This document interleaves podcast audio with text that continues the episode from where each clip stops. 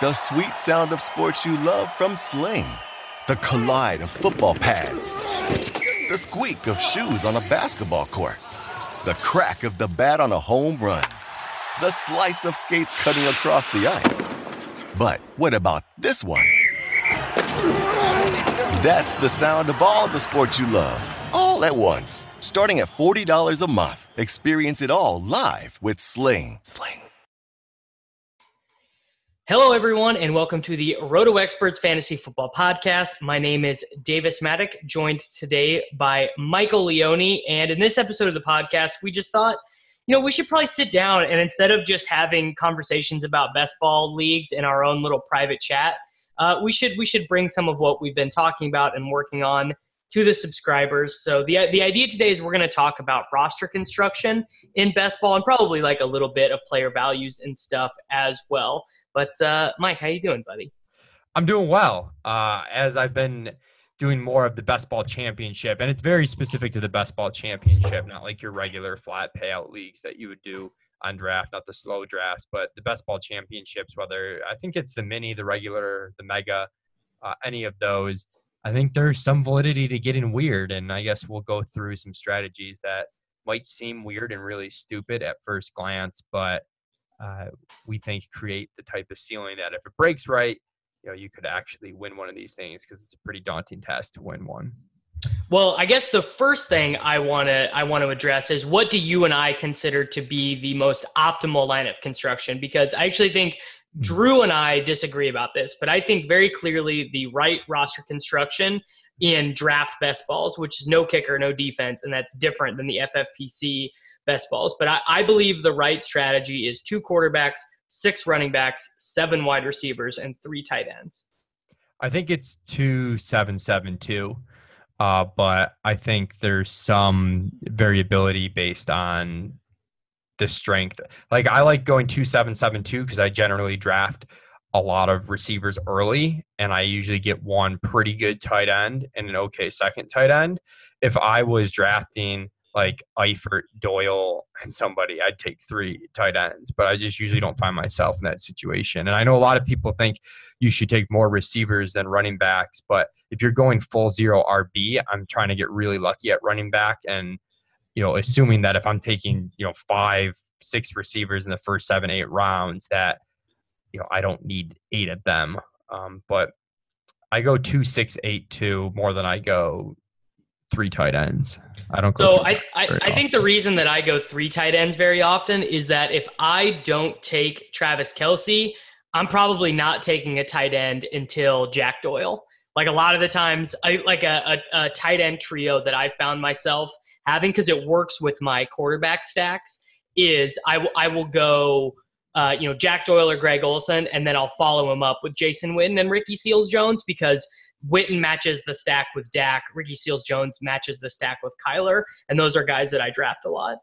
Yeah, I think you should probably be taking more. Uh, I know people are down. Tight ends. I know people are down. Yeah, good tight ends. I know people are down on Ertz. I've stopped taking him at like the two three turn, but he's lasted to the three four turn a few times. I, I actually, I actually just this morning in the five dollar took him in, uh, took him at the four hundred one because I, I had the turn, I had the wrap. Ertz and Kittle are really hard for me because systemically for best ball, I think jumping on them makes sense. But our projections for like a regular redraft league have them as vastly overrated. So it's a really difficult. I know, think we could marry, end up being light on Kittle. The, it's yeah, it's very possible, but it's hard to like marry the concepts of like structurally.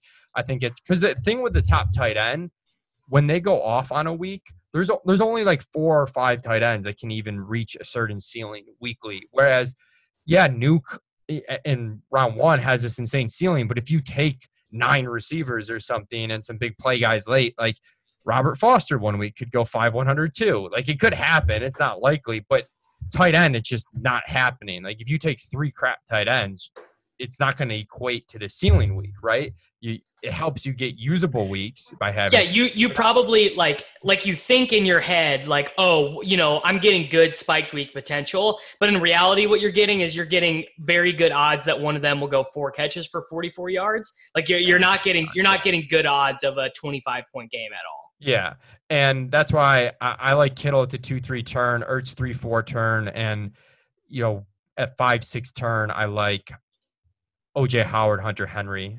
You know I've so I have a so so Henry Henry I have fourth in my rankings. Our projections really like him. Henry is the one guy that I do really like to take, and I guess given how high the projections are and how high my rankings are on the Tampa Bay offense, I should be more I mean, into Howard, Howard.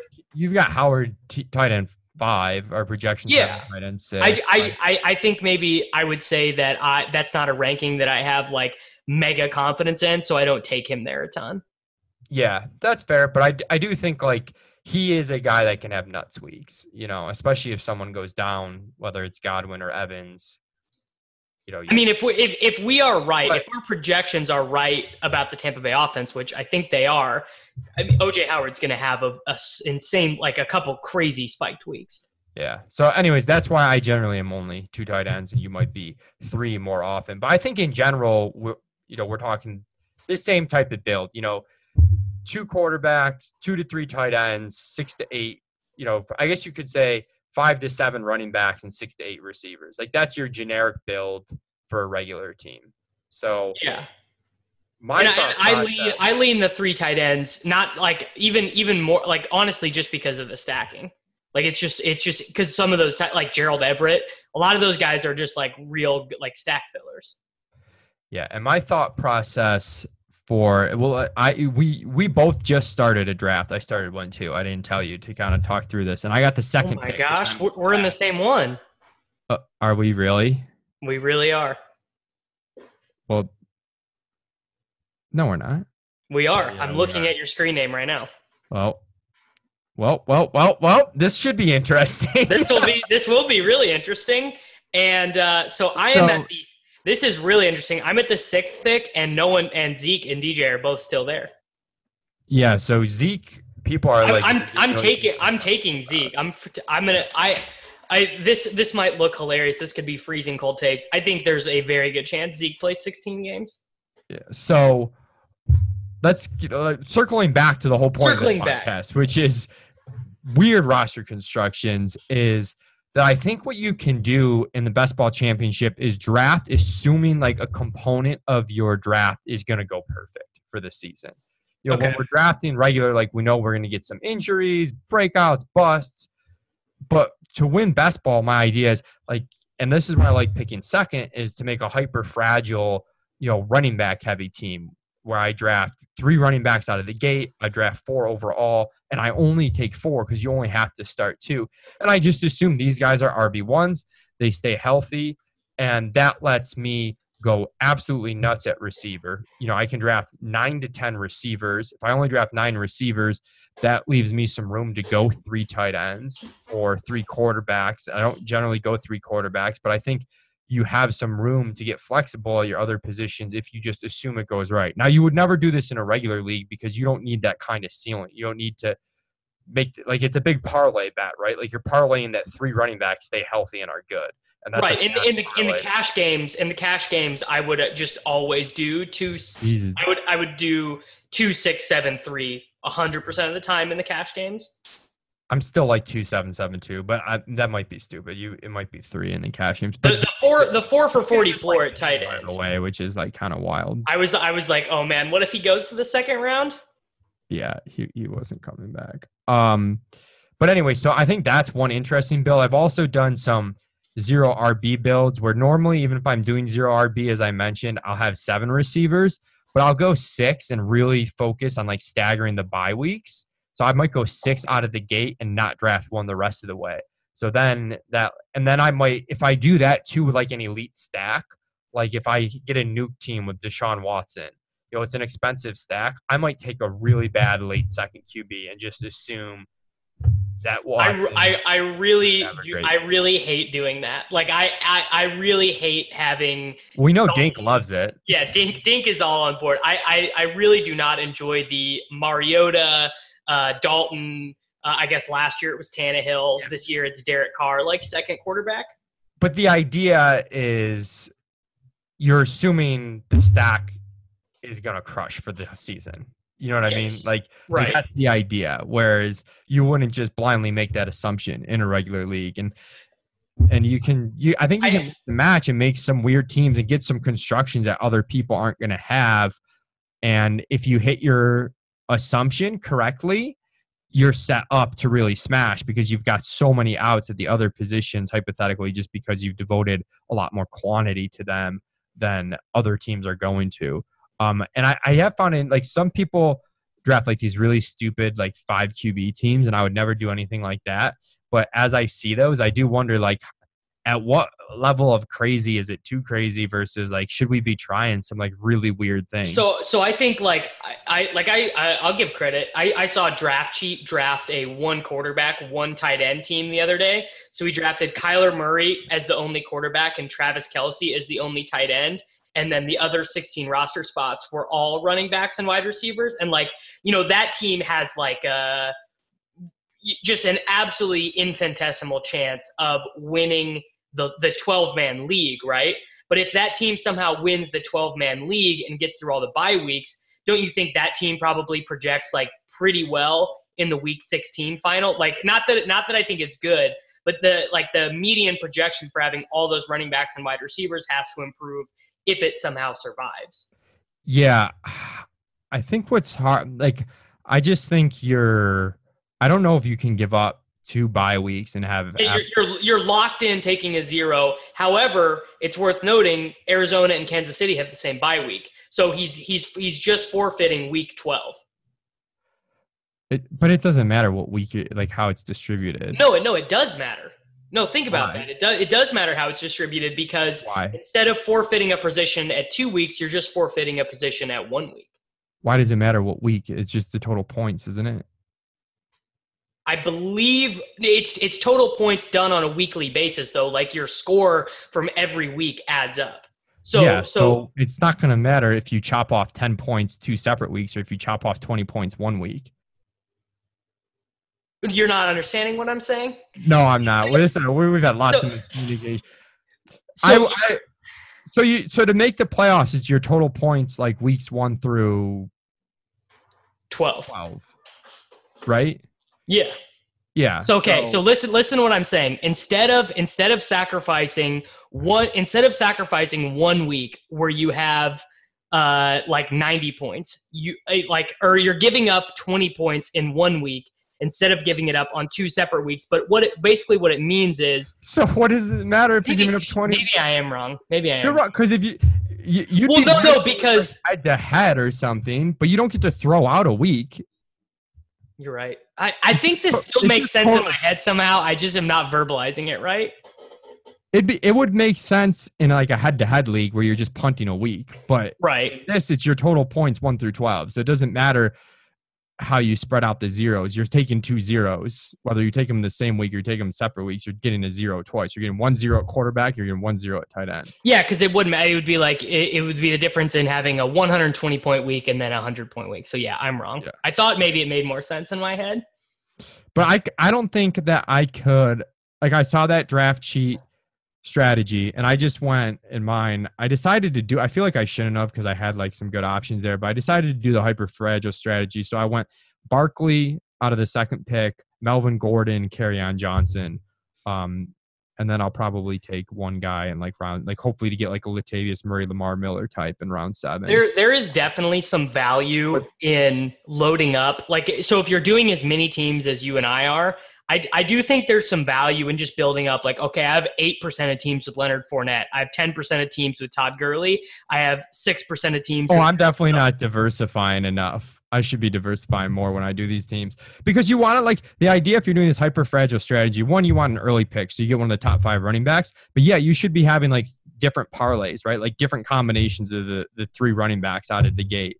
and I and I think you should But be taking like- on all the risk guys too. I I I was say, I wouldn't go the one tight end, one quarterback as much as like I like getting nutty. I just think I don't think you can sacrifice those points and like you have to make the finals, right? Like Yeah. like then and all bets are off once you make the finals so i feel like Like I, uh, my I'm take would probably be if like a one quarterback, one tight end team did make the final, you'd have to you'd have to make that team the favorite probably just from projections because all the quarterback projections are going to fall in one range. You assume if a one tight end team makes the final, that tight end is probably good, so that tight end's going to receive a good projection, and then the median projection for eight running backs and eight wide receivers is going to be greater than the median projection for five running backs and six wide receivers or whatever. You know what I'm saying? Yeah, but it, yeah, but it's not as big of a discrepancy as you just said. Like you, you just chopped off five running backs and receivers. Yeah, I did. I just I just made that just to make my case sound a little bit better.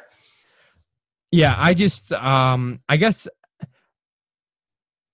it'll be interesting to see what the margins are on like the cut lines of like making the finals, I guess.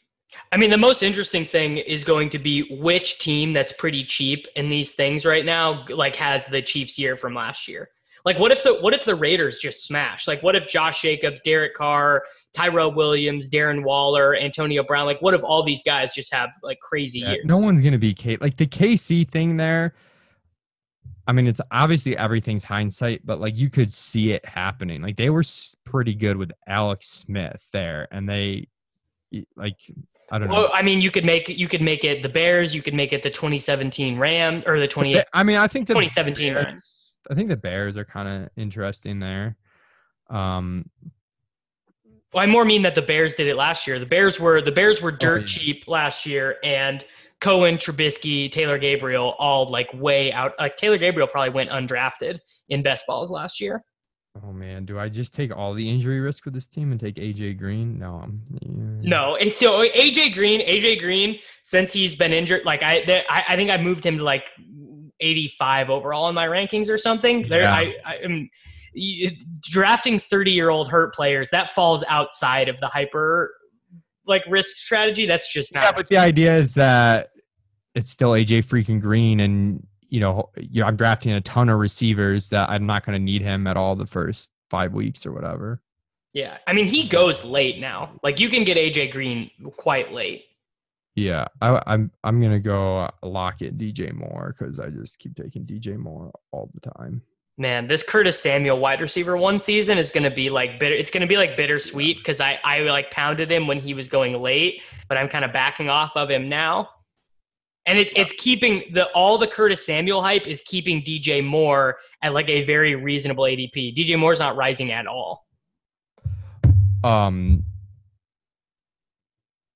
yeah, I know it's pretty wild. I feel like we need to get back on track though with the so, so hyper fragile strategy. So I think my favorite is three running backs out of the gate, get a fourth running back in like round seven or eight, like and a guy that you feel I, I don't know that running back I feel like could be a mix of like an upside guy like a Henderson Miles Sanders or a pretty like like a hybrid guy like Lamar Miller or Latavius Murray and then so something something I did the other day was I started a draft. Um, I think it was I think it was probably DJ because I think it was a later pick. I went DJ Gurley, Marlon Mack, Josh Jacobs, and then I just didn't take another running back the rest of the way because uh, like exactly what you're saying, it's like a parlay. And if if one of those four running backs in your first four picks gets hurt in the best ball championship, you're probably not winning anyways. You're probably like yeah. fact of the matter yeah. is, you're, if one of your if one of your first four picks gets injured or misses significant time,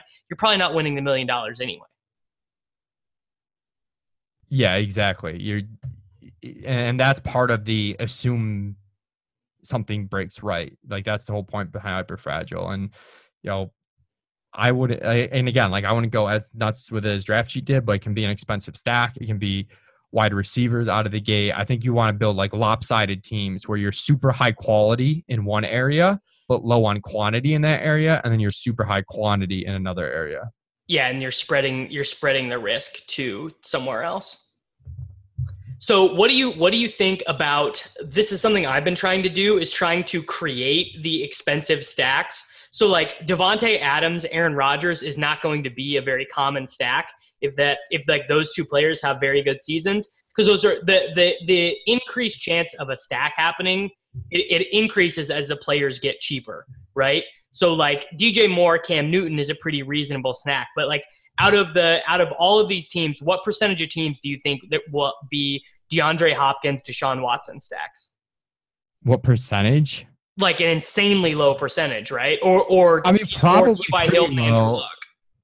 I mean, pretty low, and that's where I think I should probably be like forcing some weird things here and there. Like, it's hard to like in your mind take guys at spots where they're bad value. They're bad values. but yeah, as I'm doing more and more of these, in addition to the hyper fragile constructions, just in terms of quantities at certain positions. But yeah, I start thinking, as you kind of were noting, you know, I don't like Leonard Fournette at all, but should I have 5% Leonard Fournette? You know, yeah, you kind of have to. right? I mean, a- and, should I take it a luck stack with Hilton, just get one of them in there, even though I think it's really stupid to draft Andrew Luck where he's going?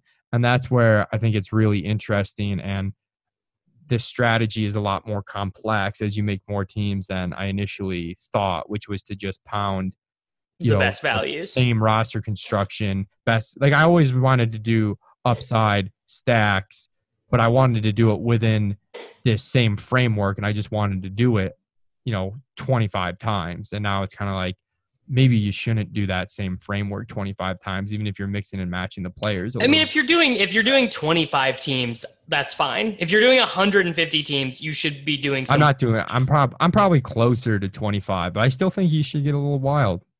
You think you should get wild with 25 teams? I mean, the idea is is it a plus EV strategy or isn't it? You know, whether you're doing 25 or 100. I, I think the I think It's not about the. I guess I should about the. getting, I guess I should split getting wild into two getting wild. I think getting wild in terms of you know should I be taking three Leonard Fournette teams that I hate if I'm only doing 25? You know, probably not. Whereas I probably should if I'm doing it. Um, Yeah, like I'm more wild to get. I'm I'm more apt to get wild in the five than I am in the 25 because I just won't have as many teams in the 25. But I like I don't know. but I just kind of think- whenever I'm I think- bored, I draft. I it. think roster construction wise, you should still get wild whether you're doing 25 or 150 teams. I think player diversity, I'm less likely to force diversity in players with 25 teams versus 150. But like if a hyper fragile four running back, if we think that's a strategy that's worth trying, then that's a strategy that's worth trying, you know, regardless. Okay, I got it. I'm taking a I get, and also I like. So you do get you do get some money back for winning your individual league. Like not all of like not all of the money yeah. So like I I still want to have teams that win my 12 man league, right? Like I I'm not I'm not I'm in the 20 i mean if you're entering these that's not, yeah i mean Well, like last year, my best ROI was not in the cash games. My best ROI was actually in the five dollar last year. I did better in that than I did in the cash games, yeah that's fair which like I think probably is somewhat related to the fact that people are doing weird things in the bigger one that they're not doing in the cash games. yeah but yeah i still think you should be going weird um with some teams even if you're trending closer to 20 teams versus 150 i still think there's merit to it So the idea so is now, a few teams that have insane upside if you know a certain assumption hits like that's how your best chance of winning a million dollars is going to be so right now in this draft we're in, we're through seventh rounds, and I have two running backs and I have five wide receivers. I could see with this team not taking another wide receiver and just and just limiting it with five.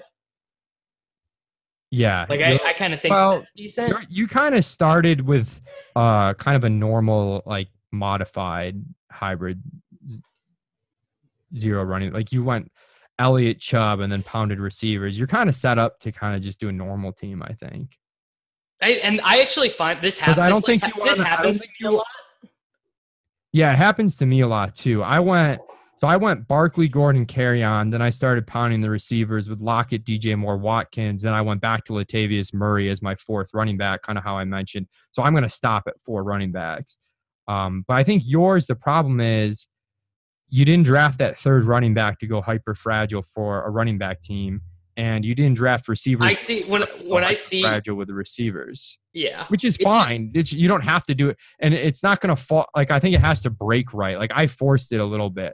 Like I probably would have gone, you know, Kittle Antonio Brown with Saquon Barkley, but I kind of wanted to force it for this podcast. I think it has to break right, and you don't have to do it every time. But if it does break right, like I think it's totally fine to try it. Your spot, I'd probably draft a pretty normal construction where you are.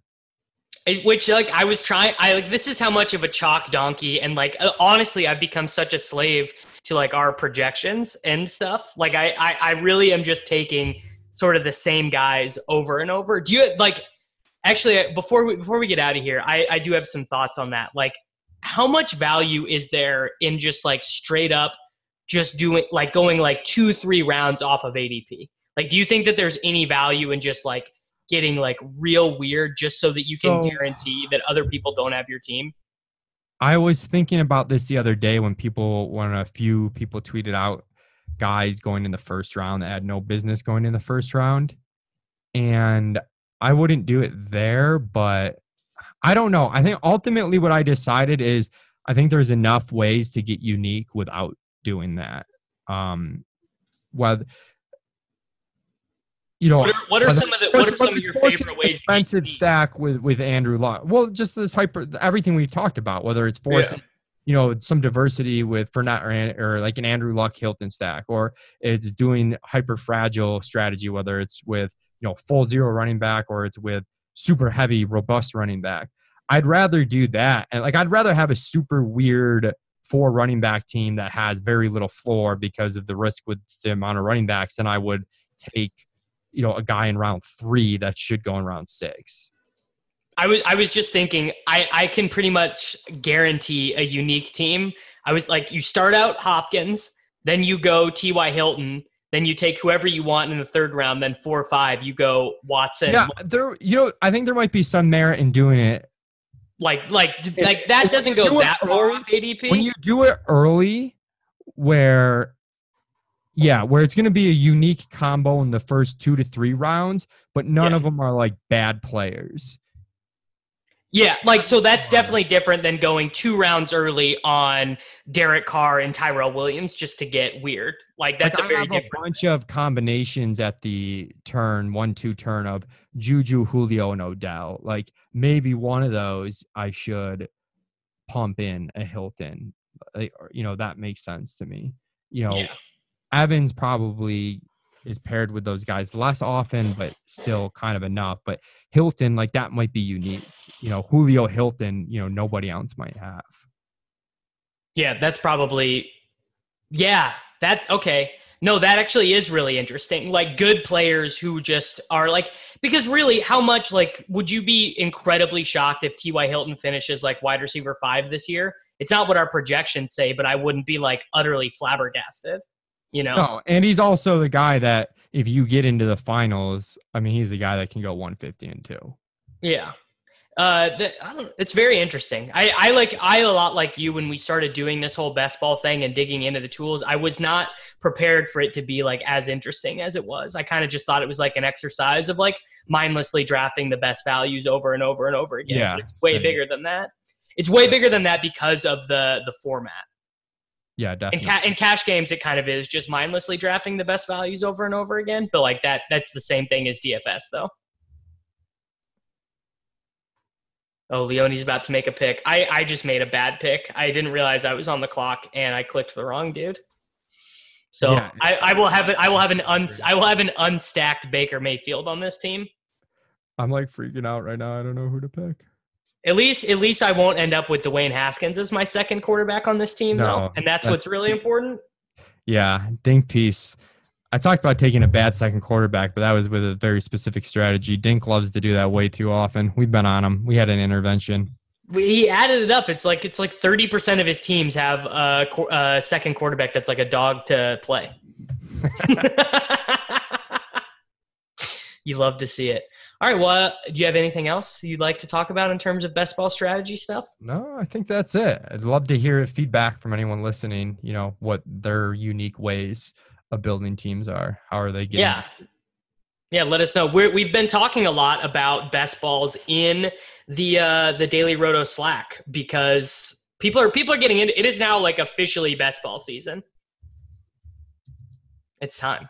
So everyone, please make sure to check out the NFL 365 package on rotoexperts.com if you want to dig into some of these tools, if you want to look at the projections, if you want to see the premium content that we've been putting out related to your best ball league and all of your weekly management leagues, head on over to rotoexperts.com and you can get 10% off of our NFL 365 package using the promo code MATTEK. Listening to your favorite podcast? That's smart. Earning your degree online from Southern New Hampshire University? That's really smart. With 24 7 access to coursework, no set class times, and dedicated student support, you can go to school when and where it works for you.